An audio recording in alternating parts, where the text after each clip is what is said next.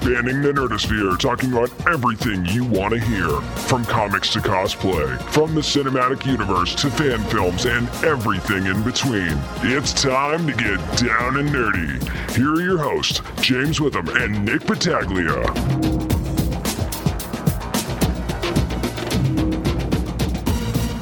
After a con last week, we got a jam-packed episode one sixty-four of the Down and Nerdy podcast. I'm James Witham, where we're going to get right to it. It's going to be our own Merc with One Arm, Nick Battaglia's review of Alien Covenant.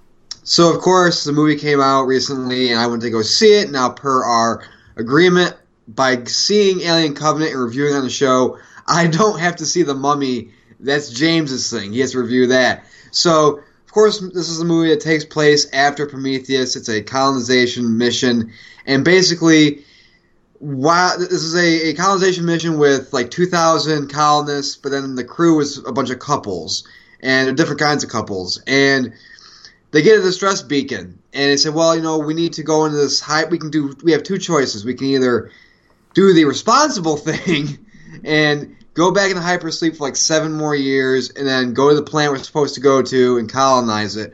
Or we can go to this planet that's right here. We could probably it, it, it's got the atmosphere we need. We can colonize it here. We don't have you know, so we don't have to go back to hypersleep. And the thing about this movie is I thought, you know, just judging from the trailer, okay, this is gonna be like the first Alien movie where there's a big emphasis on the horror. Like this takes place mostly on a planet, but there's also the third act, which is highly predictable, takes place, I'll say, it takes place on a ship. And the, the the thing I liked about this movie, though, is this is not a great movie, but if you're looking for a movie to stream on, like, a Saturday night or and you have nothing to do, or a Friday night you have nothing to do, and you have a significant other with you, sit down and watch this, because if anything, it's a decent action movie. Mm. Okay. It's the horror element is totally not in this movie at all. Really? Because we thought it would be based on the trailers and stuff. Yeah, no, it, dude, there's no horror element at all to this. Uh, and and the problem with this movie is, again, is a lot with a lot of sci-fi horror movies. Smart people do dumb things. Yeah. Like, hey, we're alone in this, you know, in this area. I'm gonna go by myself and take like a shower. Um, no. First of all, take a shower. It's like the last thing you should do in one of these movies ever. And and here's the thing is that you, you look at the people who are who are in this movie, and I think one of the brighter spots, of course, when I, I look at this movie is, again, somebody who, who who has seen most of the Alien movies, you have that, that Ripley character in there, who is, of course, the female character, but she's also the one with the most common sense, where, like, the entire time you're like, no, listen to her, like Ripley. She was always the person of common sense. Mm-hmm. And, of course, this is played by Catherine Watterson, who is Daniels in this. And, again, going to the third act of this movie, very predictable what happens. Very predictable. And they try to do this whole thing of, like... This is, look at this twist, and it's like, fuck you, I knew what was going to happen twenty minutes ago. Like, I mean, this isn't a great movie, I'm not going to lie. I'm not going to go and say, oh my god, this is the best Aliens, or this really, you know, steered the ship right in the Aliens franchise, movie franchise. Again, it's an action movie, the Neomorphs in here, the new, you know, they're, they're pretty much Xenomorphs, are just white, uh, are pretty creepy in this. The gore factor is there. But what I did not like about this movie is that a lot of the alien stuff were C G. I was and just going to ask you about that, yeah. Yeah, well, well Ripley, I was watching a, a behind the scenes, and Ridley Scott said, he go, he said, you know, he wanted to do half practical, half C G. And the problem with the C G is, is when the aliens are moving quickly, especially on the ship, it's just, it takes away a lot of creepiness, a lot of dread. Because in the first Alien, when you had that guy in the rubber suit, it was, even though this thing is slow, you're on a ship in space, so you're fucked either way. Like, it's yeah. going to get you one way or the other. Mm-hmm. With this, it wasn't that. It was just really quick moving and stuff like that in terms of the Alien. And, again, I the, the way that they end this movie, it's kind of like they kind of don't have an idea of how to connect this to Alien. Shocking. Yeah. Um, I mean, there's something that they can do, which is a spoiler, but I don't really want to say what it could be. But again, overall, this is a movie where if I had to watch it again, again, it'd be something where I would watch with a significant other, and you know, just something like, hey, we're bored, let's just watch Alien Covenant. I mean, so, over. So, how many face huggers out of ten are we giving this? Then? Well, I want to say it real quick. The the one good thing that this movie does do is it does show how creepy the face huggers are. I mean, people want to talk about the Xenomorphs and the Neomorphs. The face huggers in the entire franchise, I think, are the creepiest things. Because these things, think about it, they jump out of eggs. And their entire job, these spider-like things, is to literally rape your face and impregnate you. Yeah, that like, that is not fun at all. No, no, it, it is not fun. It's terrifying. That to me, that was always the most terrifying thing. I mean, I know the Xenomorphs are are, and, are very are very dangerous, but that terrified me. I mean, they're fast, man. They're like spiders and stuff like that, and they are really, really fast. And what I will say that I, I did like about this movie. There, again, there are a lot of things I didn't like about it, but the things I did like is, again, this is a movie that has a lot of couples, and there's a couple of featurettes there on YouTube that you can watch that really make you feel for them in a sense. Like when they do die, you know, you do kind of care for them, so this isn't like a whole thing of like, well, this is just a random crew, so I don't care about anybody when they die. Uh, there is some really good uh, dialogue in there and just overall sense of feeling. So overall, I'm going to give this five out of ten times you should have went back to cryo sleep. Oh, that, that that does not sound good, man. I'm really hoping I have more luck with The Mummy than you do, did with Alien Covenant. Yeah. Uh, we're going to talk more about the Monster Universe later on Nerd News. But coming up next, we have two new comics to review this week. Find out what they are is what we're reading. It's coming your way next. This is artist Corey Smith, and you're listening to the Down and Nerdy Podcast. Well, nerds, that time we pull out our long boxes and we discuss what we're reading this week. And James, you know, sometimes a comic book lands in our inbox and it just grabs us emotionally. Sometimes it's a book that deals about love. Sometimes it's a book that, you know, deals about the exploration of space, and the art just leaves us in total awe. But then there are books about a man, and not just any man, a shirtless man. Not just a shirtless man, a shirtless bear fighter that just grabs us emotionally by the taint and just says, I am here for you. And this is the book that I gotta tell you, if you ever wanted a book that is half Tarzan meets Ren and Stimpy, this is that book for you, because it's written by Jody Lahup and Sebastian Gerner. The art is done by Neil Vendrell Palick. And the colors done by Michael Spicer, and Dave Lanfear is the letterer on this. And this book is about basically what I just said, a shirtless bear fighter. And this book is so outrageous in the story that it tells in such a good way, where basically bears have infiltrated Major City, and it's up to the shirtless bear fighter to save the day, basically, without going into too much detail. God, yeah, we're going to be spoiler-free on this one because it doesn't yes. come out for another couple of weeks. But, I mean, remember when we were talking about this, when, when the all these new titles from Image were announced, and that one just jumped off the page, and we're like, please let this be everything we hoped it was going to be. Oh, and so it far, is. It seems like it is. Oh, it is, because let's just say the way they introduce Shirtless, that's his name in this, is Shirtless. The way they introduce him in here is fucking hilarious. Like, it's just great. And this is one of those things where, like I said, it's just so outrageous. Like, it's Ren and Stimpy style of outrageous storytelling.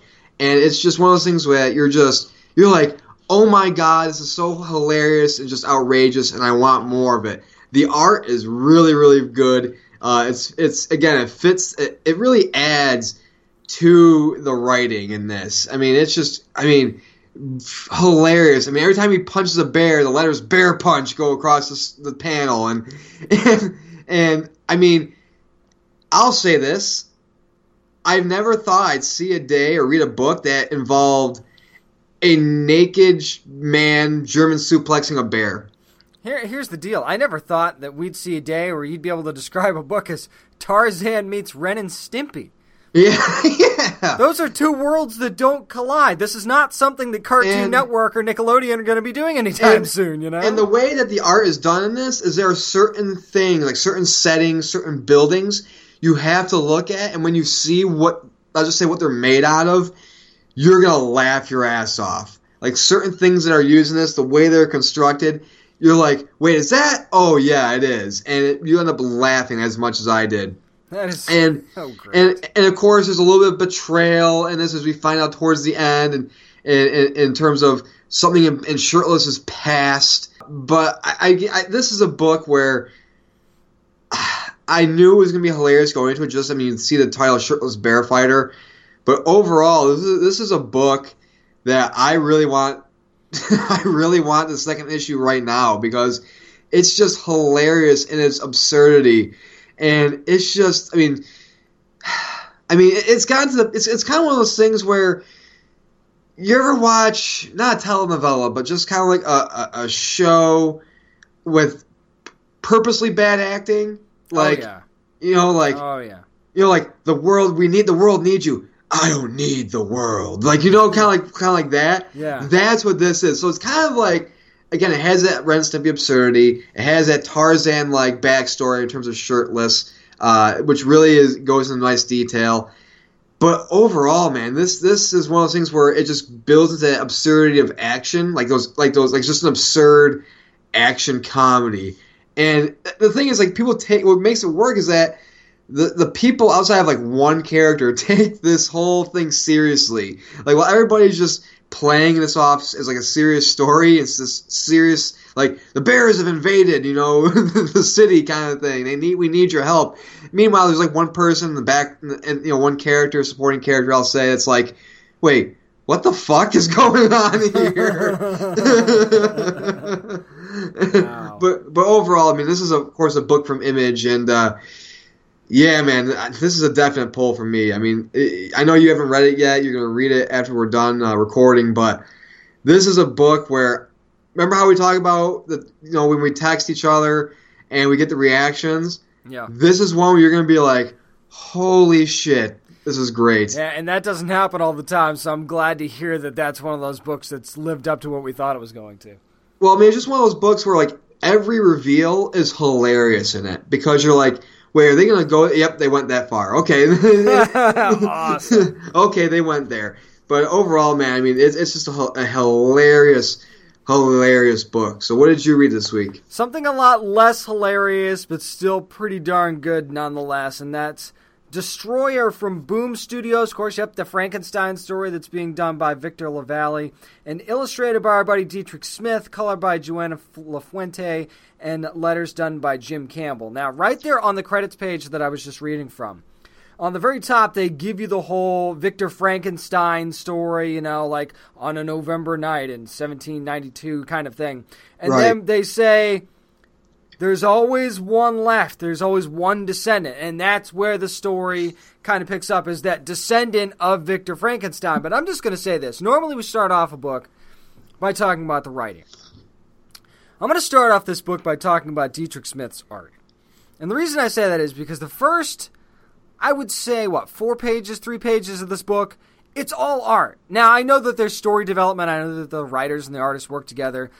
But you want to talk about a gorgeous way to start a book that just jumps right out at you. The very first page, once you turn from the credits, you're like, oh my God, that's absolutely amazing. Just the setting, what you're seeing, and then what happens as you flip to the next two pages, and you're going, oh, it's, it's going to go down. And the thing that I love about this is, you didn't have to go very far to get eye-popping moments in the writing in this book either, because you're seeing things happen and you're like, okay, this is kind of what I expected, you know, once you see what's going on.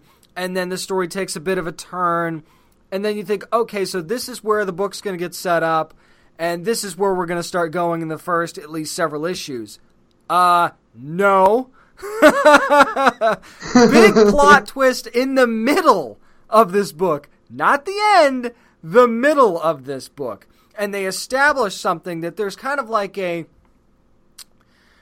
Uh, I don't want to go too much into it because I don't want to spoil anything, obviously. But there, there's more to a certain character in the beginning of this book than you think there is, and then you find out exactly how it all ties together in the second half of this book. And then you finally meet the descendant of Victor Frankenstein in the second half of this book. So it's almost like the book is broken up into two parts.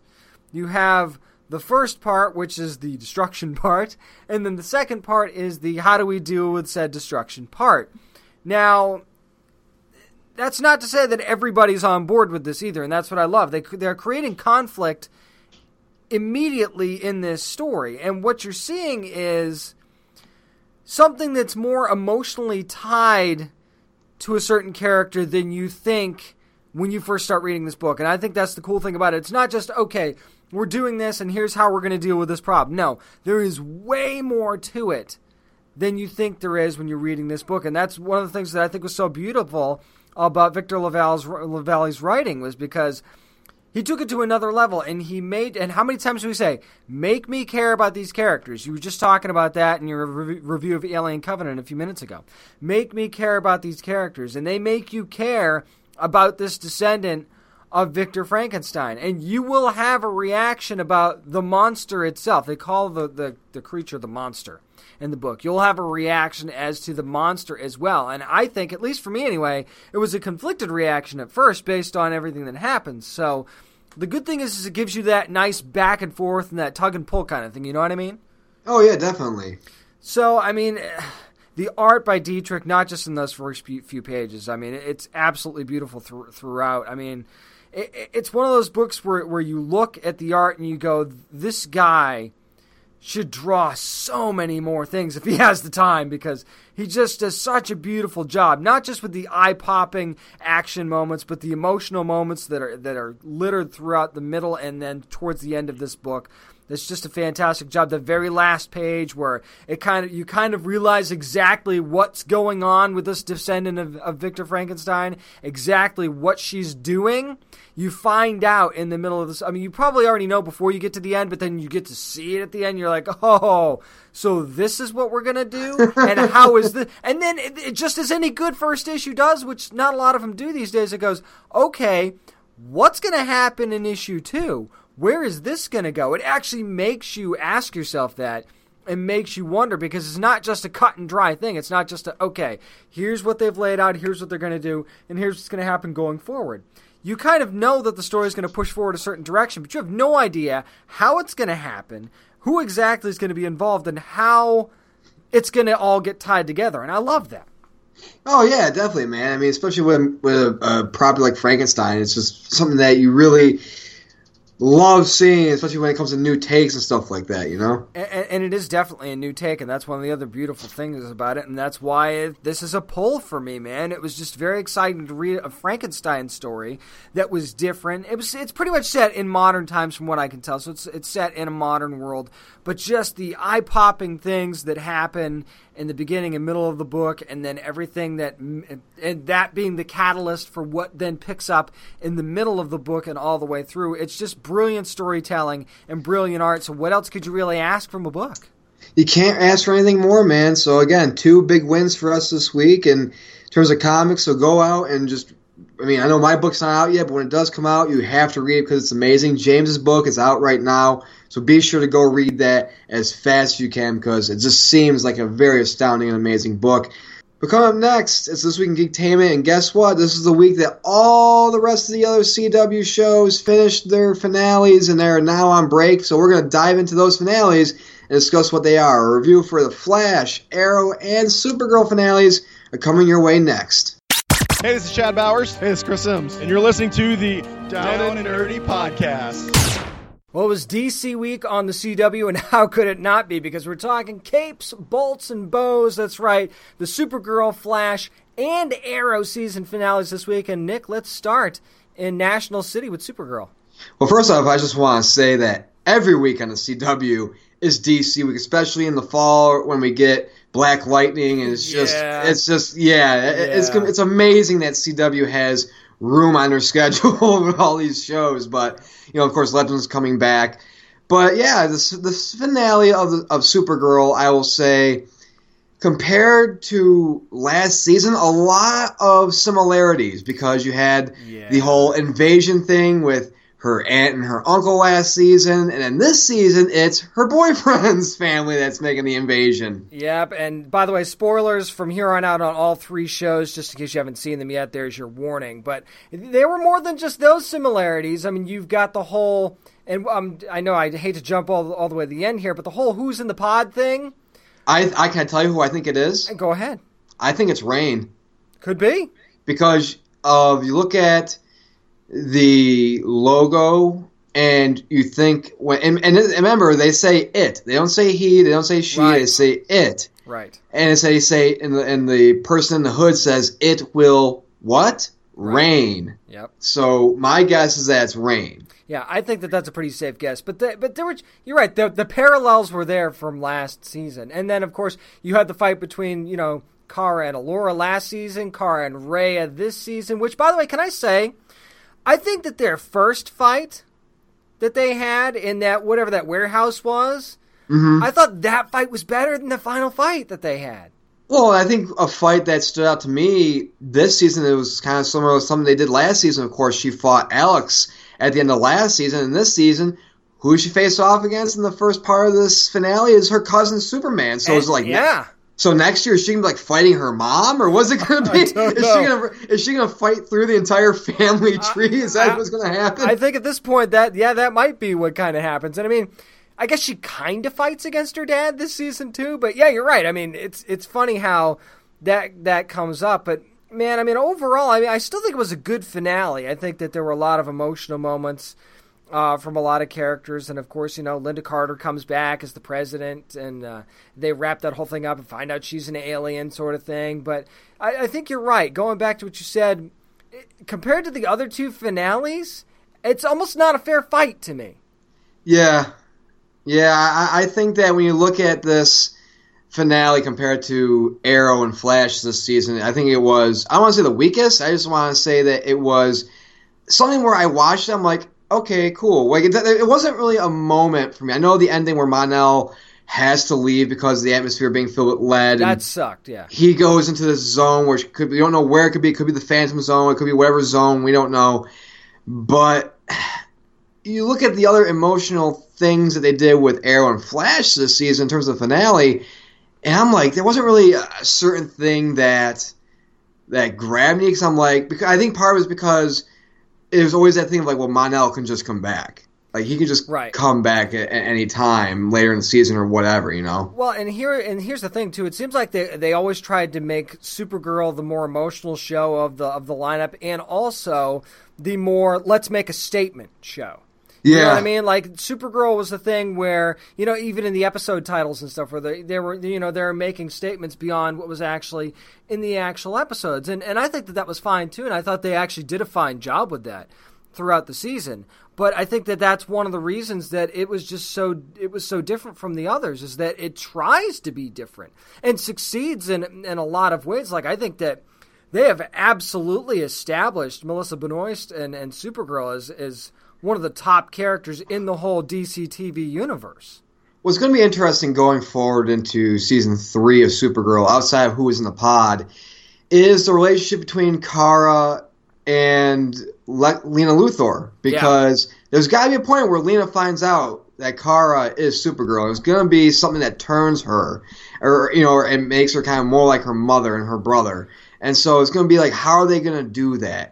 And I think, I, and what I like about they're doing, and they did a lot of it this season, was they built that that area of trust, I will say, between yeah. Kara and Lena, because you know Lena says, "Hey, you don't need like what security detail or a key card, or whatever, to come see me or an appointment. You can just come on up and talk to me." You know, and and so there's that close knit friendship. I think that's something that they did a lot of this season, whether it was with uh, Kara and Lena, whether it was with Wynn, or with Jamie, James Olsen. You know, I, I felt like they, they did that, and they, they put an emphasis on on that. Even with Alex and Maggie, they put an emphasis on making sure certain people had, you know, certain relationships that of some sort of substance. Of course, John Jones having his thing with Miss Martian. And so I think that they, they capitalize on, on a good amount of them. There was some where I felt like maybe they could have done a little bit more, I felt, in terms of, of, of building it and, and making sure that everybody kind of had their their fair shot, you know? Right, and going back to the whole Lena Luthor thing, think about it. The, the trust thing is going to be the key going forward. You're absolutely right, because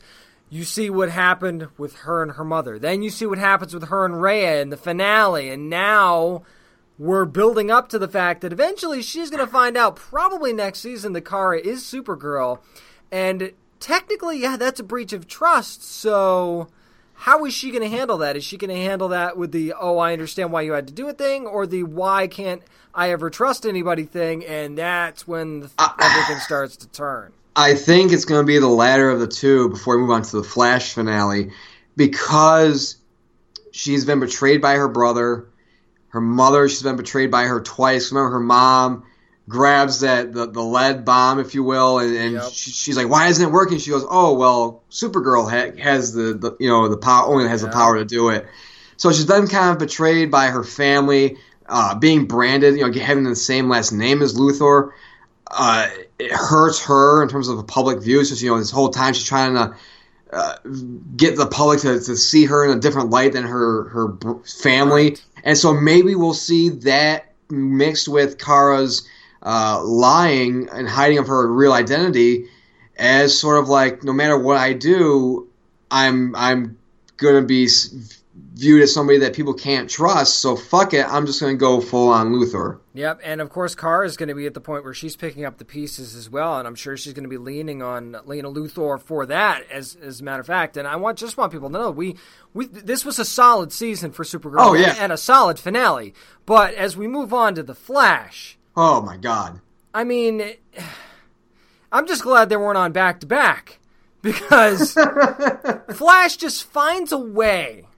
And I know that this is only the third season, but Flash always seems to find a way to turn their finales up to eleven and just push it right over the top. Because, man, there was one thing in this finale, and we talked about this off the air, that I loved that they did that nobody, I can't remember the last time somebody did this, when they were when Barry's talking to himself. And he says, you know what? We want to help you. Come back to Star Labs. We'll find a way to give you a life. We'll find a way for you to live on and actually have a life, and the life that you wanted all along. And I'm like, that is brilliant, brilliant writing, and a, and just a, a complete left turn from what everybody else is doing. Right, because now how often do you see?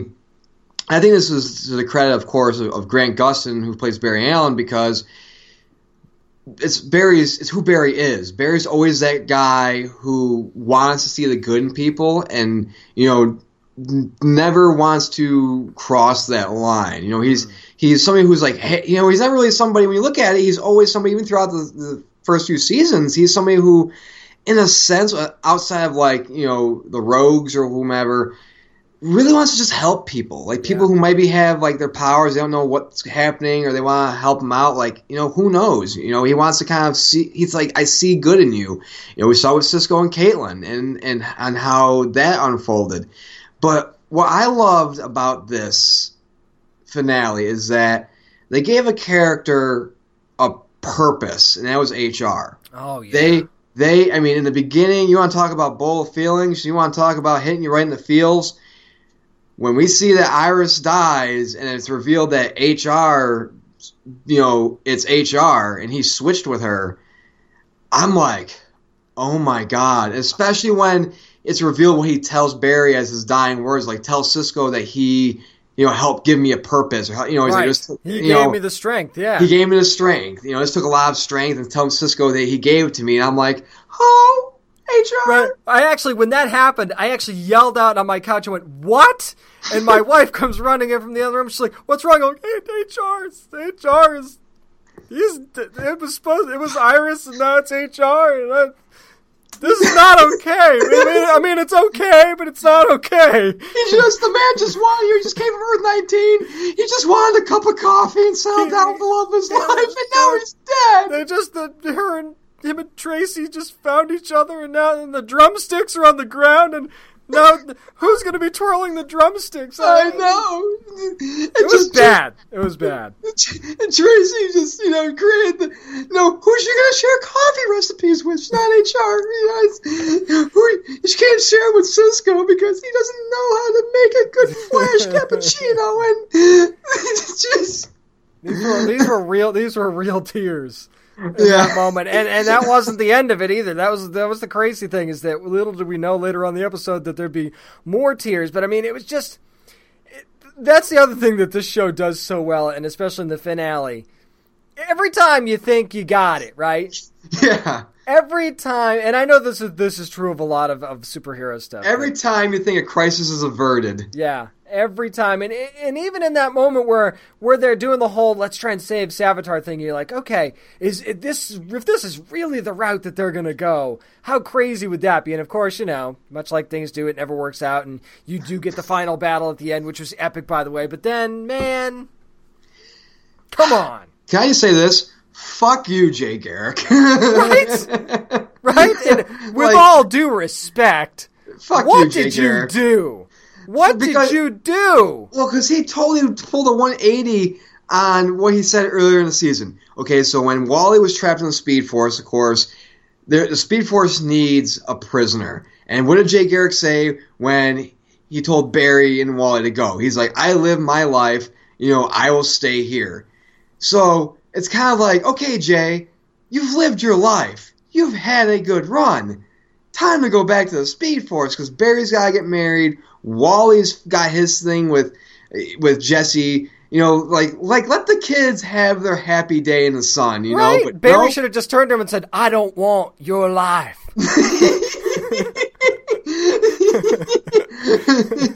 I don't want your Speed Force prison. I mean, come on, and, and not only that, you watch the fight against Savitar. I've watched it twice. Okay, uh-huh. Garrick does. Nothing. Nothing to contribute to this. Absolutely nothing. I'm like, are you kidding me? Really? It's Savitar. It's all hands on deck, and you're not there. Even Harrison Wells comes back to help, and you get pulled out of the Speed Force, which, by the way, you're welcome. Right. Right? By the way, you're welcome, and then you just do nothing. Thanks. Great like, mentorship. Like, I get that you probably wanted to pull him out of the Speed Force because you were planning on putting Savitar back in there, making him the prisoner. But it's just one of those things where it's like, come on, dude. Like, do what something. The hell? Now it's going to be interesting to see what happens with Barry. Because Barry, of course, as we saw, went back to the Speed Force. So how is that going to affect the, you know, whatever? And and here's the question now. You know, Kid Flash, whereas Wally is still there, does Garrick stay and and and... help Wally, or is probably this not Wally? given given what we've seen so far. Right?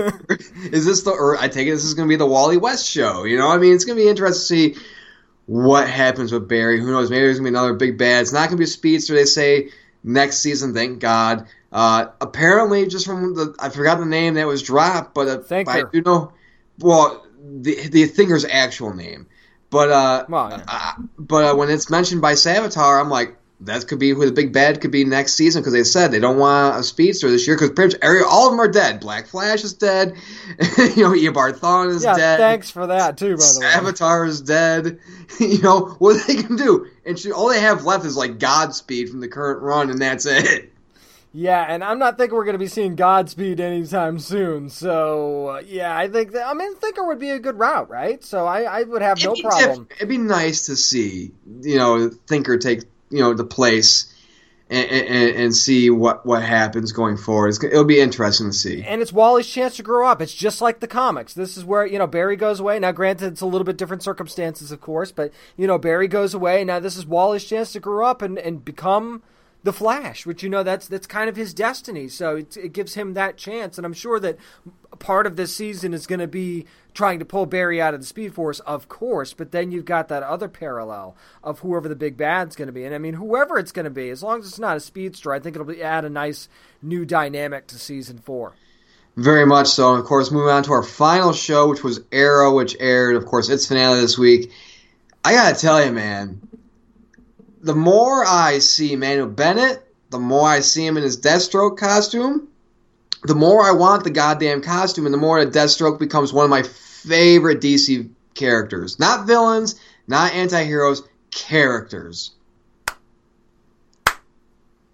Manu Bennett, my God, where have you been? Well, he's, he's been on Lee and you in a fucking prison. So. I mean, wow. Just for, for to come back for an episode and, and the tail end of another and what he did.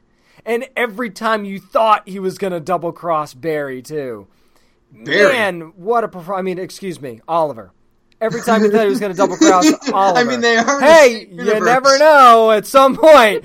But, I mean, yeah, every time you thought he was going to double-cross Oliver, it, it ended up that that wasn't true.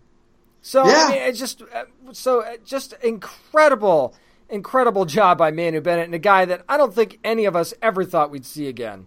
But can I just say that my favorite part of this finale is two things. Two things that I love the most about this finale. Maybe, okay, three. Uh, I, is I that loved, all? Really? Well, there's more, but we'd be here forever. But the first, of course, is that apparently this is the last episode where flashbacks are going to be a thing. Yay! We're all happy about that. Fucking A, man. Holy shit. About time they stopped the damn flashbacks. Yeah, I mean, it was it was time to go. I mean, it, and I even was I was getting mad in this episode because it was so good. I'm like, stop with the flashbacks. Just kill the guy already and be done with it. And get on the damn boat and go back home because we know that's what's going to happen. And and and the second thing being, we finally got it. Fucking happened. Nyssa versus Talia, albeit it was short, but we got it. Yeah, but we asked about it. We asked Lexa Doig about it when we talked to her not too long ago, and yep, it delivered. And you're right, it was short and sweet, but it was enough, man. And, and you know, based on how things are ending in the finale, and we'll get to that a little bit later on, it might not be the last of it. You never know, right? You never know. You never know. And the third thing, of course, is being Adrian Chase. Like, this episode really solidified that, yep, not Damon Dark, not Malcolm Merlin, not even Slade Wilson. Adrian Chase, Prometheus, is by far and away the best villain ever on Arrow. And that's not hyperbole either. That's just fact. Based on, I mean, just if even if you base it on just this finale, I mean, it is he, absolute fact. I mean, he is the only person that broke Oliver Queen, so therefore he is the best. You know, I mean, he. You want to talk about psychological as well as physical warfare? He more as well delivered that, man. I mean, whew. And he's also the only one who's put the entire team, this expanded team, all of them in jeopardy. All of them. Yeah. And this is a tough team. I mean, just think about what Team Arrow was pretty formidable before, and, and since they expanded, even more so. So to put all of them in jeopardy, and Deathstroke, and members of the League, that's that says a lot. And, you know, bye-bye Malcolm Merlin, too. Let's put that out there. Yeah, well, well, here's that. We don't know that. He was on the mine. That's true. We didn't actually see him blow up. That's he true. is Malcolm Merlin, so... That is true. Who, who knows? But, you know, he had that moment with, with uh, Speedy, and he, it was just one of those things where he was just like, I know, and I... I God damn, you want to talk about... you know, hitting you right in the feels, man, when he's like, I know you never viewed me as your father, but I always viewed you as a daughter. And I'm just like, oh! Yeah. Like, you know, like, yeah. You know, and then Thea, after she hears the explosions, kind of like, wow, I was a total dick to him. Like, yeah, he was Malcolm Merlin, but he was my dad. Because remember, like, what was it, season, a couple seasons ago, it started off where she went under his tutelage, and he taught her yep. how to be a fighter. Like, yep. he literally, in a sense, raised her into the woman that she is now in terms of her training and everything. And so it was just like, you know, he added that kind of dimension to her. And it's just one of those things where it was a lot of, like, self... Uh, realization with a lot of the characters. And, and, and, I mean, you want to go back to the fights. I mean, holy hell. I just want to say this. The camera work for the fights is just it was just amazing. Oh, totally, yeah. And we got the Black Siren, Black Canary fight, which was great. Yep. But also I want to say one of my favorite parts of this finale was that Captain Lance, well, he's not really captain anymore. He works in the mayor's office. But Lance finally got the closure he needed. Yep. With Black Siren, with Laurel. When he's like, no, she's the Black Canary. He's talking about, you know, Dinah. I'm mm-hmm. like, oh, she got the seal of approval. She yep. is Black Canary. And then he hits he hits Black Siren, knocks her unconscious. And she goes, "You didn't need to do that." He goes, "No, no, believe me, I did for so many yep. reasons." Yeah, you know, I mean, you're right. He finally got the closure. It was so great. So much of that. It was so great to see that he finally got the closure. There was so much of that, and so much, you know, even bonding between characters, and even between, you know, William's mom and Felicity, they had that moment together too, where she's like, "Look, this whole thing between you and Oliver, you need to figure this out," kind of thing. So, and then, man, that ending, I was so pissed. yeah, I mean, well, but in a good way. Well, Ad- well, here's the thing. So Adrian's whole thing is like, you know, he wants to show, "Hey, Oliver, I want to prove that you are a killer and, you know, break that plane." And so Oliver won't kill him. Well, it turns out that the whole island's ready to blow. But here's the thing. It's it's tied to a, pretty much a death timer. And if Adrian dies, then the whole island blows up. And so what happens? Adrian kills himself and the island blows up. And now you're left wondering, okay, who died? Who lived? The only people we know who are alive right now are Oliver and William. Yep, that's it. Now, I mean, it'd be a pretty interesting show next season if everybody dies, and I think we can pretty much say that that didn't happen. But you're right. I mean, they had to make it to that Argus plane, and we don't know how much time elapsed between this. You know, it didn't seem like a whole lot of time, so... all the way across the island, that's tough. But, you know, which explosives blew up first? And, I mean, there's right. so many questions. And it's not impossible that some of them could have made it, but not all of them, I think, are going to make it. And, I mean, overall, man, I'm going to go ahead and say it right now. Maybe this is a strong statement. Maybe it's not. This was, for me, the best Arrow finale ever. Yeah. Just yeah, I, I think... everything in it, man. It was the best finale they've ever done.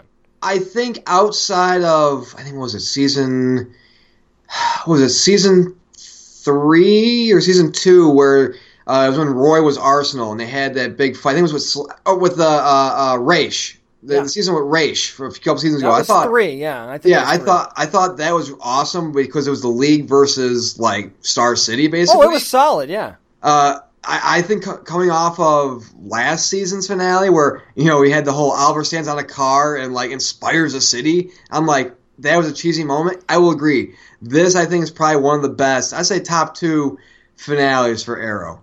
And and just, you want to talk about comeback player of the year from a season that I think even members of the cast and, and crew it, oh, yeah. it weren't their, wasn't their best. Man, did they make up for that. In spades well, this season. Well, what did this season prove, real quickly? It proved that when you go away from the magical side of Arrow and you go with more grounded villains, more cerebral villains, you get way better seasons because they're because they're able to, and Oliver's as well, to be kind of eye to eye with each other and makes the the fights more interesting. Make, makes you really question, how is this going to end? How's it going to work out, you know? And how and where are they going to go? Exactly. That's the other thing. Like, you can't you can't even start to think about who a main antagonist could be for the next season or anything like that, just based on the cliffhanger of this finale. You have no idea where this is going to go. So I'm very, very interested to see how they're even going to be able to discuss next season without spoiling anything. All I'll say is two words, and it's probably a good possibility given what happens with Felicity. Look for Brother Eye.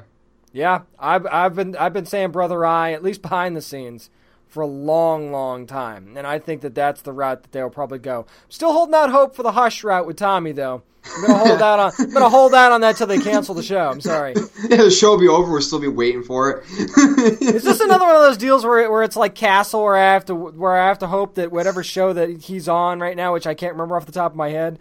Whatever show he's on that gets on N B C, I, ho- I have to hope that gets canceled so this will actually happen. Maybe. But that's going to do it for our discussion of the C W Arrowverse finales. We'll come up next with a bunch of nerd news to get to, including Venom coming to the big screen. We found out who's going to be wearing the symbiote. Stay tuned. More Down Nerdy is coming up next. Hey, this is Robert Venditti, and you're listening to the Down and Nerdy podcast.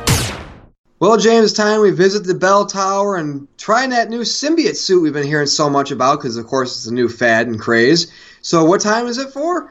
Nerd News! And of course, we talked about this a while ago, that the Venom movie slated for twenty eighteen, which I think October fifth, twenty eighteen for a release date is, my God, is that pushing it for a fucking movie yeah. of any type of, of comic yeah. book variety. That's going to uh, be close.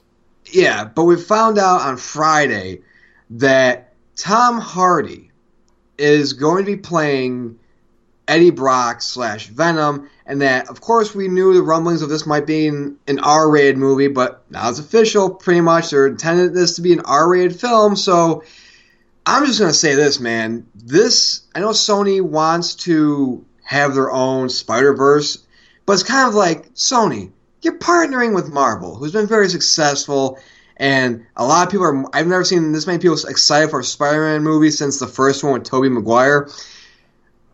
Can you just work nicely with them and share your toys with them and not have to try to venture out on your own thing? Because here's the problem. This is why I think this whole planned Sony-verse, I'll say, is going to fail. Because, first of all, this Venom movie, they're like, yeah, Spider-Man's not going to be a part of it. What? Spider-Man is the main reason that Venom exists in the first place. And I'm sorry, but you have to have him in there. And when you take Spider-Man out of that whole Spider-Man universe, it's kind of implodes in on itself. Because I'm sorry, nobody asked for a Venom movie. Nobody asked for a Black Cat, Silver Sable movie. So it's, it's just, and making it an R-rated film, like, like why? Like, I can understand possibly a hard P G thirteen if you're going to have Carnage in there, maybe even an R-rated if you're going to have Carnage in there. But we don't know what the synopsis of the story is going to be. We don't know what's going to happen with this. It's just, uh, this thing I think is destined to fail. And I think it's it's mostly because of Sony being so unwilling to to work with Marvel and, and make sure the Spider-Man universe works. And plus what they're doing is they're making it like X-Men. They're com- making the fucking timeline so goddamn confusing. See, this isn't even my problem with the movie. And I'll tell you why. And, and I do think that this, I, I will give this movie a chance, especially since we really don't know a whole lot about it. But here's my problem with it. It's not even Tom Hardy, who actually thinks it's a pretty good choice for Eddie Brock. My problem is everybody else that's attached to this. Ruben Fleischer. Okay, Ruben Fleischer's going to direct. You ask yourself, what else has Ruben Fleischer done? Uh, Zombieland? Gangster Squad? thirty minutes or less? Does that sound very Venom to you? Outside, well, it's not that they sound very Venom. It's just, out of those, Zombieland's the only good one. Right, and that's probably... And then, wait a minute, that's there's more. Who's writing the script for this? Oh, oh yeah. Scott Rosenberg and Jeff Pinkner. What did they do? The Amazing Spider-Man two, and that was amazing, wasn't it? No, it wasn't. It was the and, entire reason that Marvel has Spider-Man now in the first place. And don't forget, Rosenberg also did Jumanji as well. And Pinkner's doing The Dark Tower. And, uh, ooh, God, that's just, uh, and yeah. Jury, I know Jury's still out in Dark Tower, and of course all this comes from the Hollywood right. Reporter, all this information. But my point is that it's not even that that, some, that this didn't need to be done. Like you said, people aren't necessarily calling for this, because I will I will give this a chance to see if they can do something without Spider-Man. Because, I mean, you can't go the Venom Space Knight route, so you, you got to automatically throw that out the window because you can't just jump right to that anyway. But you but, can't go Venom route at all because Peter Parker is the reason why he gets the goddamn symbiote in the first place. Right, which is which is why in the very before they even get going, they better explain why this is happening without Spider-Man, and I don't know how they're going to do that. I mean, even if you have veiled references to Spider-Man as well, I'm not sure that... I'm just not sure how they're going to do it. I and, and the I don't know, man. The whole thing's a little confusing to me, too.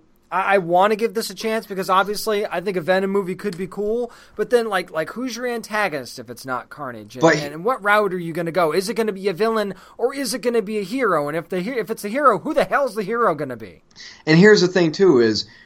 Like, are you going to make this a horror movie? Are you going to make this a straight-out action movie? And here's the problem, too. This is what has me the most worried about this movie, outside of the whole Peter Parker thing. Look at characters that were in comics, famous books, they're part of famous books, and what happened when they were pulled out of those famous books. You take Catwoman out of Batman, you give her her own movie, what happens? It's a total disaster and a flop.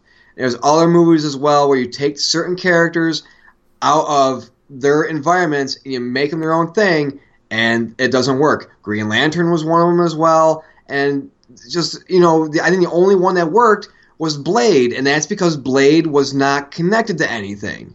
Well, here's the other problem, too, is that Sony, by hiring the same writers that did Amazing Spider-Man two, are kind of showing that they're not learning from their past mistakes. Because right. you, you can't sit here and say that Amazing Spider-Man two wasn't a mistake, because it absolutely was. It was a failure on so many levels. And then you're trying to, and then here you are trying to pick up the pieces. You've got Spider-Man Homecoming coming out, which, of course, the partnership with Marvel, and hopefully that's going to be good. I mean, I know we've got our worries about that too. But, I mean, and you want to expand the Spider-Man universe. I don't blame you for wanting to do that, but you hire the same people that were involved in the epic failure that made you had to kind of go crawling to Marvel in the first place. That's what's got me worried, man. Are you going to learn from your mistakes or not? Yeah, I mean, of course, we'll see what happens, you know, as production moves forward with this. Of course, release date is October fifth, twenty eighteen, and uh, yeah, production is going to start this fall. But staying within the kind of the Spider-Verse in terms of who's playing Spider-Man, of course, it's Tom Holland, and his plate's got a little bit more full in front in terms of franchise. He has a Spider-Man franchise, and now he's part of the Uncharted movie series. Yeah, and when Deadline reported that it was going to be Tom Holland, my first thought was, ah, I don't see it. But then you find out that it looks like this is going to be more of a prequel-style thing to the actual Uncharted games, and of course Sean Levy's is connected to direct there. So, I mean, I guess the first question I have is not how you think Tom Holland's going to do, but how do you feel about the fact that now we're going to go the prequel-type route instead? The way I feel about this, and from what I've read, this is, of course, as someone who's played all the Uncharted games, the, the stuff they're going to pull from heavily is the stuff from the third game when, of course, Nathan Drake is young and he meets Sully for the first time and stuff like that. I think the reason why they cast Tom Holland is because they want... they. I think they, speaking of, of, of Sony, viewed Tom Holland as somebody who not only can you build a possible Spider-Man franchise around, but somebody you, who can grow into the role of Nathan Drake. As they, you know, they probably want to turn us into a you know, they want to turn us into a series, so I have multiple films. How many we don't know, but this is something to say. Okay, he's twenty now. He's going to be twenty-one. So you know, when he's twenty-five, you know, he can grow into being that Nathan Drake kind of a thing. You know, you don't really have to wait. It's not like you're getting a, a teenager. You have to wait for him to you know hit the mid twenties to thirties level in terms of age to really tell that Nathan Drake story. I'm glad it's not Mark Wahlberg, because that oh, would have been so horrendous. Yeah. Oh my god! Oh my god! Sully, there's robot cars everywhere. Sully. I know we gotta go tell these pyramids, but look at these fucking robot cars up, up inside the pyramids. Look at this, like hieroglyphics, but it's robot cars. Yeah, I'm very glad that it's not Wal- Mark Wahlberg either, but I, here's the thing, man. We talk about video game movies all the time and adapting them and how it's it's really hard to do and it doesn't always work. To me, I look at Uncharted, and aside from maybe Tomb Raider, this game is the biggest layup for making a video game movie that I think there is. It's it, to me, this is a really difficult one to screw up.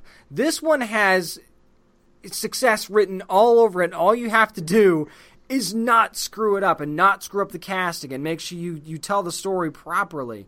So, and I'm not saying that Tom Holland can't pull it off. I guess I'm just having trouble seeing him as that, as, as Nathan Drake. So, uh, of course, before Uncharted four Thief's End was released, uh, the series itself sold twenty-eight million units, twenty million copies of, of the games. So, of course, it's a very popular game. There's a lot of units were sold. My biggest worry for this is, like, okay, when we talked about this a while back about video games being made in general, where technology has made it to where cutscenes are so realistic looking, so beautiful in terms of animation. Why do we need these movies in the first place in terms of live action? Because it's kind of one of those things where it's like, if I want to go watch an Uncharted movie, I would just pop in the game, because I have the Nathan Drake collection and I have the fourth game, my PlayStation. I'll just pop those games in and just play those, because at least instead of just sitting there and watching a giant hour and a half, two hour cutscene, I can just literally just play a game. Well, the short answer is cash, of course. But um, But it, but is it worth it though if it bombs? It's not. But but here's the thing: this is a story that even if people don't know about the Uncharted games at all, this is at least a premise that the general movie-going public can get behind. Like like Assassin's Creed, that was a gamble because it's not necessarily a storyline that the general moviegoers A, going to get behind, or B, really understand the depth of. So unless you were, you know, literally feeding that to video game and Assassin's Creed fans, you weren't going to get a whole lot of the general public. But this one, it's it's easy because it's, it's basically people are going to think of it as an Indiana Jones type thing, and those movies always tend to do pretty well. Well, as someone who, who I, I actually watched Assassin's Creed, and the reason why Assassin's Creed, the movie, was bad was because it spent so little time within that mainframe and, and with the whole Assassin's thing. And it was more outside of that in the real world thing. And I was like, oh, God, that was so bad. I mean, literally, all the action you see in the trailer, that's all the action that's in the movie. And, and so that's that, a shame that that's how they started it. So yeah, but I mean, I look at this Uncharted thing, and, you know, who knows? Maybe it'll work. Maybe, I don't know. You know, it's just one of those things where it's like, as long as it's not Harrison Ford at the age of seventy, like in a you know in a mine car, like fucking Donkey Kong, you know, you know, jumping from mine to mine, I'm cool with it. You know, if any video game movie, like I said, outside of Tomb Raider, is gonna work, it's this one. And and I think that Tom Holland, is he's a charming kid. I think that he can do well in almost anything. It's just that there are certain times where I, I don't I don't see it yet. I'm sure that at some point, you know, once we see a trailer, once things get going and everything, you know, maybe I'll I'll turn the corner on that because that's happened before. But right now, I'm like, ah, I like him, but in this role, I don't know. And, you know, speaking of something that I'm not sure about, I'm not I'm not sure how you are, because I know you're going to be seeing the movie when it comes out, James. Of course, it's The Mummy. And so Universal came out and said, hey, we have the Dark Universe, and it's going to... The Mummy's going to kick it off, and then we're going to have Bride of Frankenstein coming after that on February fourteenth of twenty nineteen. And look who we got. We got Johnny Depp playing the Invisible Man. We got Russell Crowe, of course, playing Doctor Jekyll and Mister Hyde. And we got, uh, I want to say, I almost said Benicio Del Toro. we have, uh, oh, shit. Would you What's... like Javier Bardem? Would you like me to give you that one? Yeah. That, okay, yeah. There you go. Yeah, we got Javier Bardem playing Frankenstein's monster. I will say this, as somebody who loves the Universal monster movies, the old black and white ones, what worked with those, I think what makes those such a classic is the fact that they were so embedded in the horror route and kind of in the suspense route, whereas with this, I don't get this, man. Why is it that like every universe has to be like an Avengers-style universe? Because that's what this is. It's like, oh, Doctor Jekyll has all these characters, and they're going to be part of this group, and this group's going to be, you know, designed to fight evil and these gods and everything else like that. Because part of me, I'm not going to lie, man, when I see Universal Monsters mixed with kind of like this style of like team-up and action, I think of the League of Extraordinary Gentlemen. Extraordinary Gentlemen, yeah. And, and, and that was a bad movie, man. I mean, oh my God. So part of me is just, I'm worried about this, man, because it's kind of like, you know, if you could just maybe put us in that horror route and give us kind of a different look, then that's great, because I'm sorry, I'm getting kind of bored of all these universes just being fucking strip Avengers-style action team-up. Well, and b- b- because they're making so much money, that's what the studios want to do, and, and, and I guess that's the unfortunate truth of the whole thing. But here's what's got me worried about The Mummy now more than I did before this. Because remember when we talked about this before, I said, well, if the studio thinks that The Mummy's going to be successful, then we'll have a universe. If they're not sure, they're going to hold off until they see. So obviously the studio, from what they've seen and heard, you know, the, the whispers and stuff like that, I guess they feel like The Mummy's going to be successful. And we know Bride of Frankenstein is going to be the second movie. Movie. Here's my worry now about The Mummy and why I'm more worried about it than I was before we started this conversation.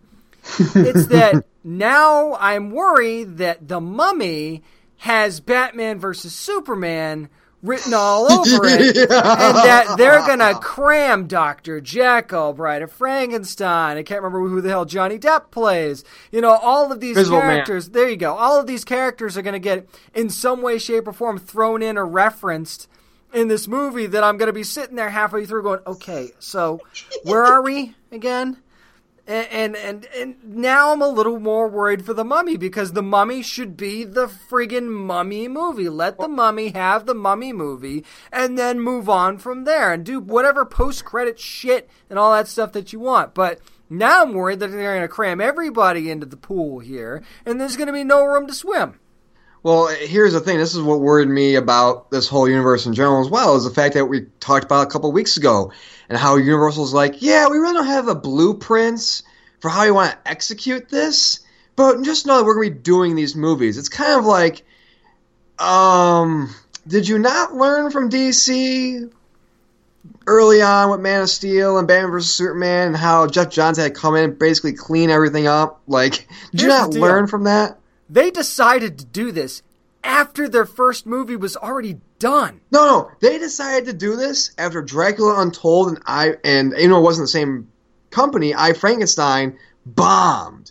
Like, they're still going forward with this. Again, if it was a different universe, if it was like, hey, we're going to make this more suspense-filled, more kind of uh, horror-esque, if you will, then that'd be something I'm like, okay, cool, because it's different. And I look at this also because I look at I'm looking at the twenty sixteen domestic box offices for the year, and of course, you know, Disney's at the top with three billion, Warner Brothers is two, uh, twentieth Century Fox is three, Universal's four. But what do the top three have? Universal doesn't. They have a comic book style franchise. Of course, Disney has Marvel, Warner Brothers has D C, twentieth Century Fox has X-Men. Universal, outside of like Fast and Furious, because technically the later films have so much more superhero films than anything really yeah. right now. Yep. They don't really have that universe. Of course, you know, Sony has Spider-Man, Paramount has Transformers, and Lionsgate, which rounds it all out, has Power Rangers. Hopefully it gets a sequel, but that's for a later story. You know, we'll see what happens. But I look at this, I'm kind of like, I know that the monsters are literally your your... You know, your Iron Man, they're your Thor. You know, they're they are your building blocks. They're what you basically built your studio on. But it's okay to be different from these other universes, you know? I, I think connecting them is fine, but connecting them is fine. You better be really careful how you connect them. That's right. Going to kill it. Right. Because if The Mummy's bad, if it bombs, or if it's if it makes back its money, but it's critically panned by people, you come back on the show in a few weeks and you say, yeah, it wasn't as good as I thought it was. You know, it was like, it's like I said with Alien early on in the show. It's something you would stream. That's not what Universal wants to hear, especially with, no. you know, this this these movies coming out. And from when I'm looking at these movies, like, okay, they have Bride of Frankenstein planned, but it's like, part of me feels that they're just announcing movies without a plan behind them. They're just I, saying they're just doing it to put something on their movie slate. Again, I'm going to say this one more time.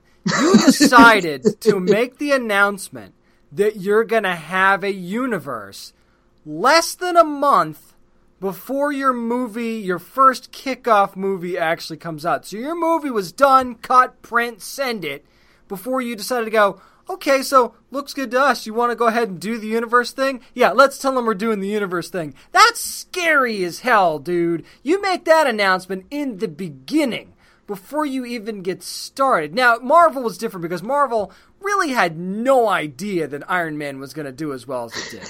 Yeah. So when when it did, it was like, okay, well, I guess we can go ahead and make Captain America now, and then so on and so forth, and it just blew up from there. This is a completely different situation where you should have had this figured out in the beginning, and that's why I hope that they're not tripping down the stairs throughout the whole Mummy movie, you know, not really picking a lane as to whether or not they're actually doing a universe or not.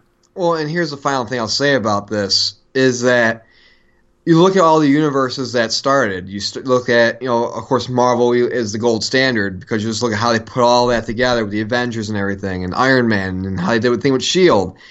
You look at this, and it's just, it looks like, it's kind of like one of those things where, it's like the South Park episode which in Pokemon, where Kyle is like the last to get the, the gear, and like he's like, hey, I got the stuffed animal. Hey, yeah, that's cool. The, the stuffed animal was last week. We're, we got the Chimpokemon video game now. You know, yeah, like, we're done now. Yeah, they're they're they're they're they're a step behind in all this, and they're rushing. And again, you look at what happened with Warner Brothers and the fallout with Batman versus Superman and that before Jeff Johns came in.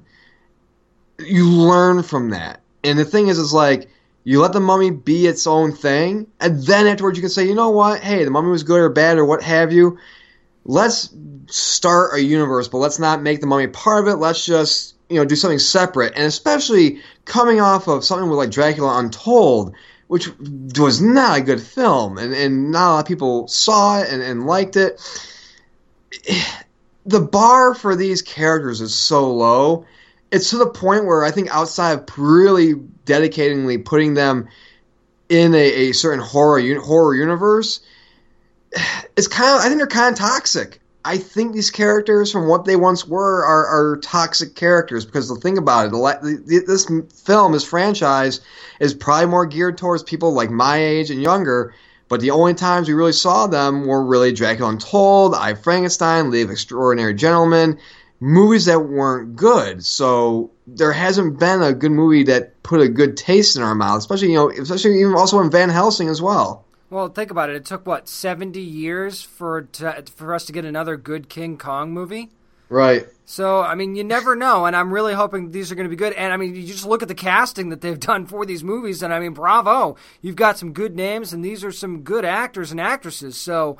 We'll see how it shakes out. I just I think that the storytelling and the writing and all that is going to be key to all this, and who who you have doesn't matter as much as what the story's going to be.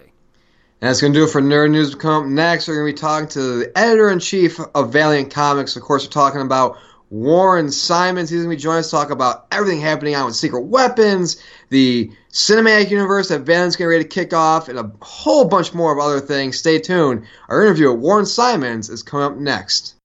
This is cartoonist Robert Pope, and you are listening to the Down and Nerdy Podcast. I think any comic book fan could argue it couldn't be a bigger time for Valiant Comics right now, with so much great stuff going on. So we thought to ourselves, who would be a great person to come on and talk about it all? Why not the editor-in-chief of Valiant Comics? It's Warren Simons. How you doing, Warren? I'm doing well, guys. Thank you very much for having me. Hey, man, it's our pleasure. As a matter of fact, we talk about this a lot on the show. One of the things that we love a lot about Valiant is how every time you guys have a major arc, like Book of Death or Divinity three that just wrapped up, nothing feels forced. Everything seems to flow so well. So what makes these stories and these characters just work so well together? Well, thank you. I appreciate that. I think uh, one of our strengths uh, has been our sort of events, like uh, Book of Death or four thousand one or, or Stalinverse, which just wrapped up. Uh, I think one of the things that we try to do is we let our creators create. Uh, I think that we try to make sure that, you know, we're coming up with storylines that organically evolve out of where we've gone in the universe and where we're going. I think that that's been one of the keys, uh, sort of how, uh, for example, we have Rapture, uh, which is coming out this month. Uh, and that's a storyline which essentially evolved out of both the Book of Death storyline, uh, and a, and an arc of, of, uh, Ninjak called, uh, Operation Deadside. Uh, and Matt came up with an idea, which basically it saw us return to the dead side with Tama, who's a geomancer in our universe, and Ninjak, and Shadow Man, and Puck Mambo. And it sort of is a natural evolution of where the previous stories have gone. So I think as opposed to coming down and saying, you know, hey, we need to have X O do this in this month, and then trying to shoehorn it in to try to give a big summer blockbuster or something like that, we try to let the stories evolve as organically and naturally as possible. So I think that's one thing, and I think the second thing is we also try to plan very far ahead. So, for example, you know, we have the Eternity storyline coming out, which is which is in October, which we announced at the Valiant Summit, and that's by Matt Kent and Trevor Harrison, and that's going to be essentially, uh, uh, you know, the fourth collaboration that these guys have done together. And part of that is because we've taken three or four-month breaks in between the stories each time out to allow Trev time to, to sort of catch the schedule. And instead of bringing in a swing artist or trying to jam something down and compromising the story, we've tried to build far out, and, you know, we've tried to build organically. Uh, and I think that those have been, you know, two of the keys. And, and another one is that story is really the only thing that matters at Valiant. Uh, I feel pretty lucky to be in an environment where all we have to do is try to get to a great story. That's not an easy thing to do by any means, as any uh, writer, editor, or artist will tell you. But that's something that we've you strive for is just tell great stories, and everything else will fall into place. I don't know if that's the longest answer anyone's ever given you, but I think those are not even close. And,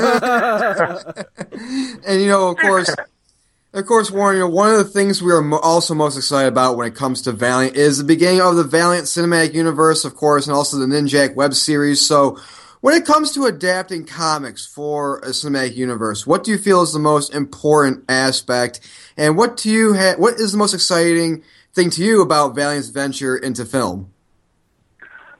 Well, I think it's great to uh, see these characters uh, evolve and move into other media. Uh, I think, you know, it's wonderful to see something like uh, Harbinger or Harbinger Wars, you know, uh, uh, or, or Bloodshot, you know, a storyline that's, you know, uh, a testament to not just, you know, when we walked in the door on day one, we inherited an extraordinarily great universe, which is built by some of the, you know, the most iconic creators of all time, guys like Jim Shooter, Bob Layton, David Lapham, Barry Windsor Smith, Joe Quesada. So it's something that there's been an enormous fan base for within comics. So it's, it's exciting to, to begin to see these characters begin to transition uh, into other media, whether it's something like Ninjak versus the Valiant Universe, which is, you know, uh, being spearheaded uh, by my, my great, hardworking, extraordinary colleagues, uh, Dinesh Shamdasani, our C E O, and Josh Jones, our, our head of digital. Uh, and to see that, you know, it's always wonderful to see something that you design, you've helped oversee the design of uh, as a character design suddenly become a three-dimensional thing. You know, it's always a joy to see them become toys, or to see them become costumes, or to see them transition to, to film or T V. It's always it's always very uh, satisfying when these things become three-dimensional, uh, and to see how enthusiastic the response has been.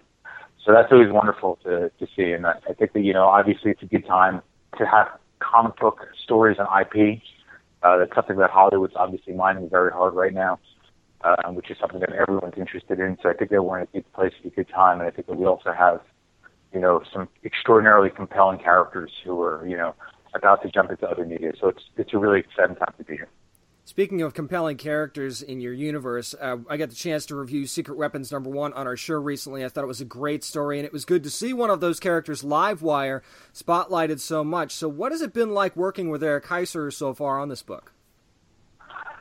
Eric's just a real sweetheart, man. It's it's a real joy. You know, he's, for those of you who don't know, he's uh, the Academy Award-nominated writer for Arrival. Uh, he's written some comics before, and he came to us with an idea for a Livewire story. And he just, he, he loves that character.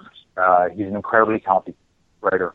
And what he's done is he's created, the, the basic idea behind Secret Weapons, as you probably discussed on the podcast, is that these are all the kids, the superpowered kids who were essentially rejected by Toyo Harada, who's a gentleman who used to run a, a, the Harbinger Foundation, which is a foundation for superpowered teenagers and, and young adults. And, and it's a foundation that tried to change the world.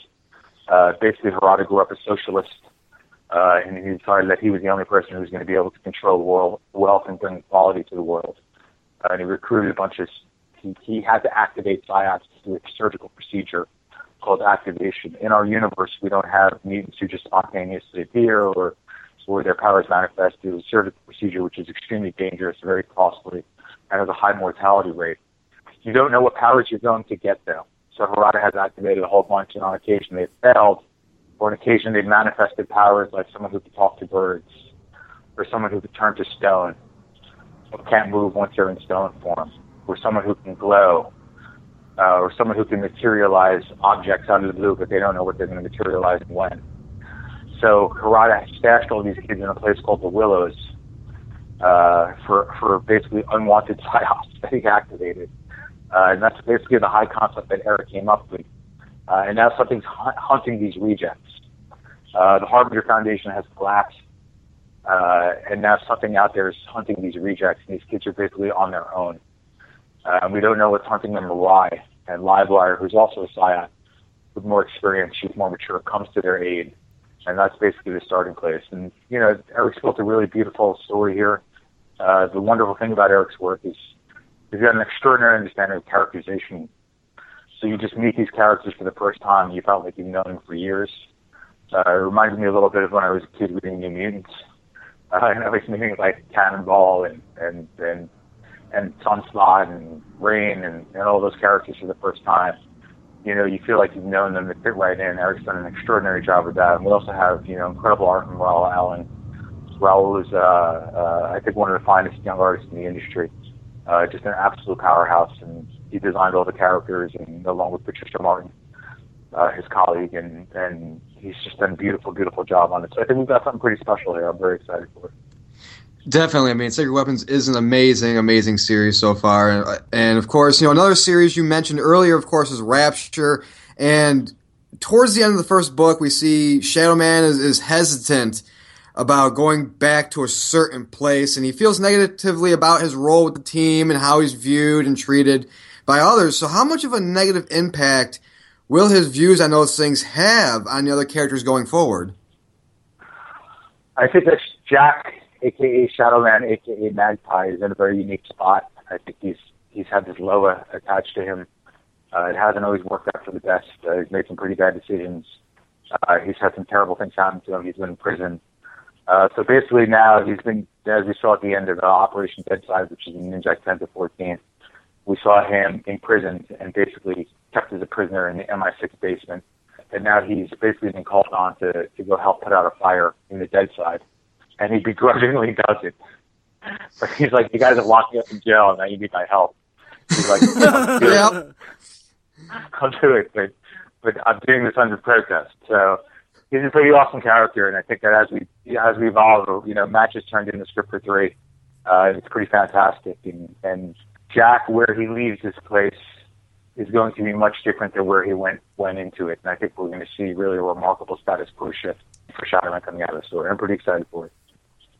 Well, that certainly seems like something to be excited about. We're talking to Editor-in-Chief of Valiant Comics, Warren Simons. Of course, make sure you're following everything they've got going on at Valiant Entertainment dot com. Now, Warren, Exo Man of War continues to be one of the best books that Valiant is putting out, with Matt Kent taking over for longtime Exo writer Robert Venditti. So as someone who's seen both of their work, talk about how both writers have approached the character differently and kind of put their own stamp on them. Yeah, that's a great question. Uh, both of these guys are, are, are dear friends of mine in the medium. Uh, Robert's the first guy who I think I reached out to when I got to Valiant. He's a guy who is really responsible for, for re-envisioning Exo, uh, over fifty-six issues, and, and sort of dusting off the architecture that we inherited and taking a look at what the, you know, what's the motivation for the Vine antagonists? You know, why are they here? You know, what does it mean to be, you know, a, a fifth century Visigoth in the year twenty twelve, which is when we launched? But the idea that just because you're ancient doesn't mean you're ignorant, I think it's something that Robert just tapped into. You know, I think in the initial run, we saw at some point in time, Exo in a loincloth eating a turkey leg. And Robin and I used to talk about that scene all the time. You know, he's not a caveman, you know.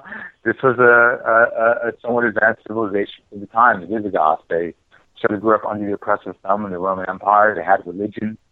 You know, they, they thrived as a society. You know, they were, I guess, cultured for their time period to a certain extent. So, you know, Rob really dug in on that, and we began to figure out who Eric was, you know, what it means to be a Visigoth warrior. And then I think what we saw is we saw the architecture that Rob built, which is really transitioning Eric from from a brash young man who we met on the battlefield, who who led his troops into battle, and it was a debacle. A bunch of them got slaughtered. Uh, uh, a guy just fighting for glory and not thinking with his head, to ultimately leaving him in a place where he was a king, and how to visit up, you know, how to group of people that he was trying to care for and raise, and what it meant to, to think with your brain and not with your, your fists. So I think that's something that Rob really did a masterful job on over the course of fifty-six issues, including a bunch of events like Armor Hunters and Book of Death. You know, Rob's, Rob's just the best. He's, he's one of my dear pals, and it's been wonderful to see him, you know, take the wings of Exo and then, you know, take over Green Lantern and really become a, a key writer in the medium. So I can't speak highly enough of him. Matt took over the book, and we went in a one hundred eighty degree direction where we meet Eric, uh, and he's living on an alien planet as a farmer. Uh, and we don't really understand why he's here or what he's doing just yet. But what we see is that something happened on Earth, and we're not going to get to that for, for a little while. But but something has taken him to this planet. We be, we see him get conscripted by an alien army, uh, and he begins to go into battle. Uh, and we see that he's an extraordinary fighter. The men seem to love him. Uh, and over the first arc, which is called Soldier, we see him begin to gain power. And then the second arc, he becomes a general. And then the third arc, he becomes the emperor. So we're going to watch this evolution over the course of the first year. uh, and we're going to see him head in a much different direction. But there, there are all kinds of things that Matt's doing here. Like we, we, it's a little bit like Willie Money in, in Unforgiven, where we meet this character and he's just looking for a life of peace, and, and violence seems to follow him and plague him no matter where he goes. Uh, and and he doesn't want to fight, but we understand that when he's on a battlefield, he's more alive than when he's anywhere else. You know, Shanhara, the Exo Armor, we see that there's a very contentious relationship between him and Eric. We haven't seen that before. And, of course, Tomas Giorello is just doing, you know, some of the most beautiful work in the medium right now. I mean, his work on Next is just jaw-dropping. The pages come in, and we just circulate them, and everyone's in awe of what he's doing. So I think pound for pound, he may be one of the finest artists in the industry right now. And it's a real pleasure to have him on Exo. He's just absolutely killing it. So... So we're really happy with the book and what the guys are doing. Absolutely. Of course, X-Men Man War is an amazing, amazing series, and I love what Matt has done with it. And, you know, earlier James mentioned secret weapons, and that got me thinking, if you were to have a horrible superpower you could not control, what would it be, and what would the origin be behind it? Oh, this, this is a good question, Matt. Um, oh, let's see. Uh, I don't know. Uh, I really should have an answer for this. Uh, no well, when, you, when you've seen so many good ones, I guess it's kind of difficult. Yeah, I'd say uh, my secret weapon is to make sure that the Knicks never win a championship. How's that? Oh, that's tonight for the New York Knicks. Savage! That's it. Yeah. That's my worst superpower. As soon as I reach for a basketball team, they collapse. So I've been waiting, I've been waiting for four decades for the Knicks to win a championship, and it hasn't happened yet. So I'll settle on that one. That's a, that's a good, bad superpower. Stay the hell away from my Lakers, Warren. Right? Yes. If you want to exactly. become, if you want to become a Sixers fan, you have our blessing. I, I, I think they're on the, they're on the way up. I, I think that. Uh, I think I think if the Sixers were the Knicks right now, I'd be happier. But, but anyway, if you want to be a Warriors fan, by all means. Yeah, I mean, hey, why not? You know, I, I, I it's tempting. It really is. It's tempting. Oh, wow. Well, Warren, you were talking about some of the artists that are working on some of these great books that you guys have, and I think Nick would agree that I don't think we've read a Valiant book with bad art yet. So is there is there something in the water over there? How are you guys finding all this great talent? Blackmail.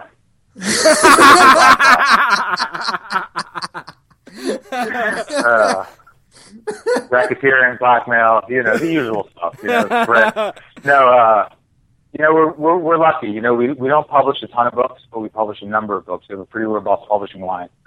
But we're not publishing eighty or ninety books, and, and there's no pressure on us to, to publish twenty books a month. You know, the the main thing that the company's been very smart about, and, and a lot of credit to Dinesh, our C E O, and Gavin, our, our C O O, uh, and, of course, you know, Fred, our publisher, and the whole team, is just that, you know, we're, we're, we're trying to publish excellent books month in and month out. And we don't always succeed, but we're always striving for that. So we're always trying to improve. We're always trying to make sure that we get the best talent available. And we always, we, we trust our talent. You know, I just had a very long conversation this morning with, with one of my artists where I was talking with him about, you know, what a great job he's doing. And, you know, we trust our talent a great deal. You know, we, we're not bringing the, the writers and artists over here to tell them what to do. We're bringing them over here so that we can capture their voices and, and make that a part of the Valiant universe, and, and really let them spread their wings and fly, as opposed to coming in and forcing them to tie into crossover, and, or, or, you know, to write to write or draw the fourth title of a certain family every month. So I think that writers and artists appreciate that, man. I mean, when, when you take the reins off, those guys are pretty extraordinary talent. I mean, you know, we've got some amazing, amazing folks up here, you know, whether it's Matt or Jody or, or, or Christos coming in, or Jeff Lemire, or Eric. I mean, we've got a pretty killer writing staff, and, and then we've got some amazing artists. You know, I'm definitely going to forget people when they're getting angry at me, but like Dougie Braithwaite, or Blake Crane, or Tomas, or Raul, or Garrick. You know, we've got just uh, Trev. You know, we've got an absolute who's who of killers up here, because I think that we're we're able to give them time. We're able to schedule out longer, so we know it's coming. You know, we're working on books right now, well into two thousand eighteen. You know, we're, we're, we're, we're we're working on art well into two thousand eighteen right now. So if someone's taking a little bit longer to draw, we don't need them to crank out a book in three weeks. You know, we can we can give them time. We can plan accordingly. So I think that it's given me the opportunity to work here and, and treating them with respect and, and, you know, realizing that there's fuel that goes in the car and, and, you know, we're trying to build something where, you know, we have an enormous amount of respect for the freelancers. Uh, we value enormously what they do. So I think that that's made an attractive place for a lot of people who may not get that vibe from a lot of other companies right now. Definitely, definitely. Of course, speaking about art, in July, Harbinger Re- Renegade five comes out, and it's getting a lot of talk because not only does it contain the death of a major character, but it's a comic that comes with a literal warning because of the death being really graphic. So were there other key factors that led to the warning, and how did you approach the warning with the creative team? You know, this is this is something uh, I'm very excited for this particular issue. I think it's going to be uh, a delineating point in the Valiant universe. Uh, I think that everything that comes after this uh, uh, will be different than what's come before it. Uh, Ray Perot, a hell of a script for us. He's doing a terrific job on this book. Uh, I can't be prouder of you know what we're doing with issue five and how absolutely crazy and violent it is. Uh, and of course, you know, we've got Garrick on board. Garrick is, you know, one of the most unique voices in our medium. Uh, I don't know if you guys ever read Transmetropolitan or, or uh, had the opportunity to, to, you know, to read some of the work he's done on something like Happy or Fury, but, you know, he's he's a real titan, and there's something very unique about the way that he draws. He's got a very unique voice, a very unique style. Uh, uh, and when you guys begin to see these pages, you'll see, I think, well, he's the perfect... Uh, uh, is the perfect uh, choice for this book. Uh, I'm not going to get too much further into it because I've been threatened so many times about not talking about it. I think when it comes out, you guys are going to be, uh, uh, you guys are going to enjoy it. I'll put it that way. Absolutely. Speaking of stuff coming out, I'm going to throw a bunch of dates at you right now. X O Man of War number three just went on sale this week. Also, Rapture number one, if you want to pick those up. June twenty-eighth is when you can get your hands on Secret Weapons number one, which is going to be at your local shops. Also, look forward to, like he said, Harbinger Wars two, Harbinger Renegade number five, War Mother solo series coming out. So many great things from Valiant, and that's why we had to talk to this guy. It's Editor-in-Chief Warren Simons. Thanks so much for joining us this week. Hey, it was a pleasure. Thank you guys very much. You know, James, when you look at all the various publishers and all the works they're putting out right now, I think there's no hotter publisher at this time than Valiant. Yeah, and that's no knock on any other publishers, by the way. It's just that with everything that Valiant's doing so right right now and everything that they have coming up, I mean, I, I listed a few just a couple seconds ago. There, there is a treasure trove of stuff that we didn't even mention that's coming out from Valiant. So with with their cinematic universe and the web series and getting an Oscar-nominated writer on your staff, yeah, I think hot is putting it mildly. Well, I mean, we know we talk about D C Rebirth, how great that's been, but as you mentioned, you know, they get this Oscar-nominated writer in there at Valiant. They get all these great artists that just put all these, you know, great pieces of art in these books together, and I just want to talk about something that Warren said, where he said, you know, we give the artists time. We don't like putting out twenty books or so every week or every month. You know, that's true. You go to Comic List and you see like all the books putting out. They're like, okay, two books this week. Or put out three this week. You know, they don't put out a lot. And that's what you give the artists time. They can relax. They're not stressed. They don't feel overworked. And you get amazing things to look at. Not only that, how many Valiant books do you see go to second printings and third printings, sometimes fourth printings? This happens a lot, and, and it's and it's quality over quantity at Valiant, and I've always appreciated that about them. I mean, you see the numbers come out for the comic book sales, and you're like, you know, where's Valiant? They should be way higher. They're putting out great books and selling out. Well, it's because they're not putting out a quantity of right. books to get higher up on the list like some of these other publishers do, and quite frankly, they're not expensive books either. So, I mean, you're talking dollar amount. They're giving you, they're literally giving readers more bang for their buck and quality stuff pretty much every time out. And that's one of the reasons that we've been so high on Valiant lately. And, you know, talking to Warren, asking him about, you know, Red, Harbinger Renegade number five, which comes out, I believe, July twelfth it comes out. And, uh, you know, I'm talking about the death, and we don't know who dies, so I just want to get that out there. He wouldn't tell us. He wouldn't tell us off the air either. No. It's okay. But part of me believes, knowing the art that they have over at Valiant, the type of stuff they put out, it's going to probably make the death scene in RoboCop at the beginning look very fucking mild. I mean, think about it. In Stalinverse, Abram Adams gets his head ripped clean off yeah. his shoulders, okay? So I think that, uh, and it's by a, gi- you know, the giant hand comes up and then all of a sudden pop like a champagne cork. So uh, if it's worse than that and some of the other stuff that we've seen and like Bloodshot and stuff like that, yeah, I'm thinking this is going to be pretty brutal. Yeah, Bloodshot fucked up some people with his axe over in Stalinverse. So. Yeah, and in other arcs as well, so yeah. yeah. Yeah, but I mean, Valiant's just been killing it. We can't wait to see what the Valiant Cinematic Universe looks like, because that's going to be... I mean, Ninjak versus the Valiant Universe looks amazing and looks fun, and I can't wait to see what Bloodshot looks like in the big screen, same thing with Harbinger, because it's going to be really, really great. Just so many things that they have coming. It's insane. Right. Make, I mean, if you want to follow them on Twitter, at Valiant Comics, and just see all of the stuff that's constant out there, and you're like, oh, that looks awesome.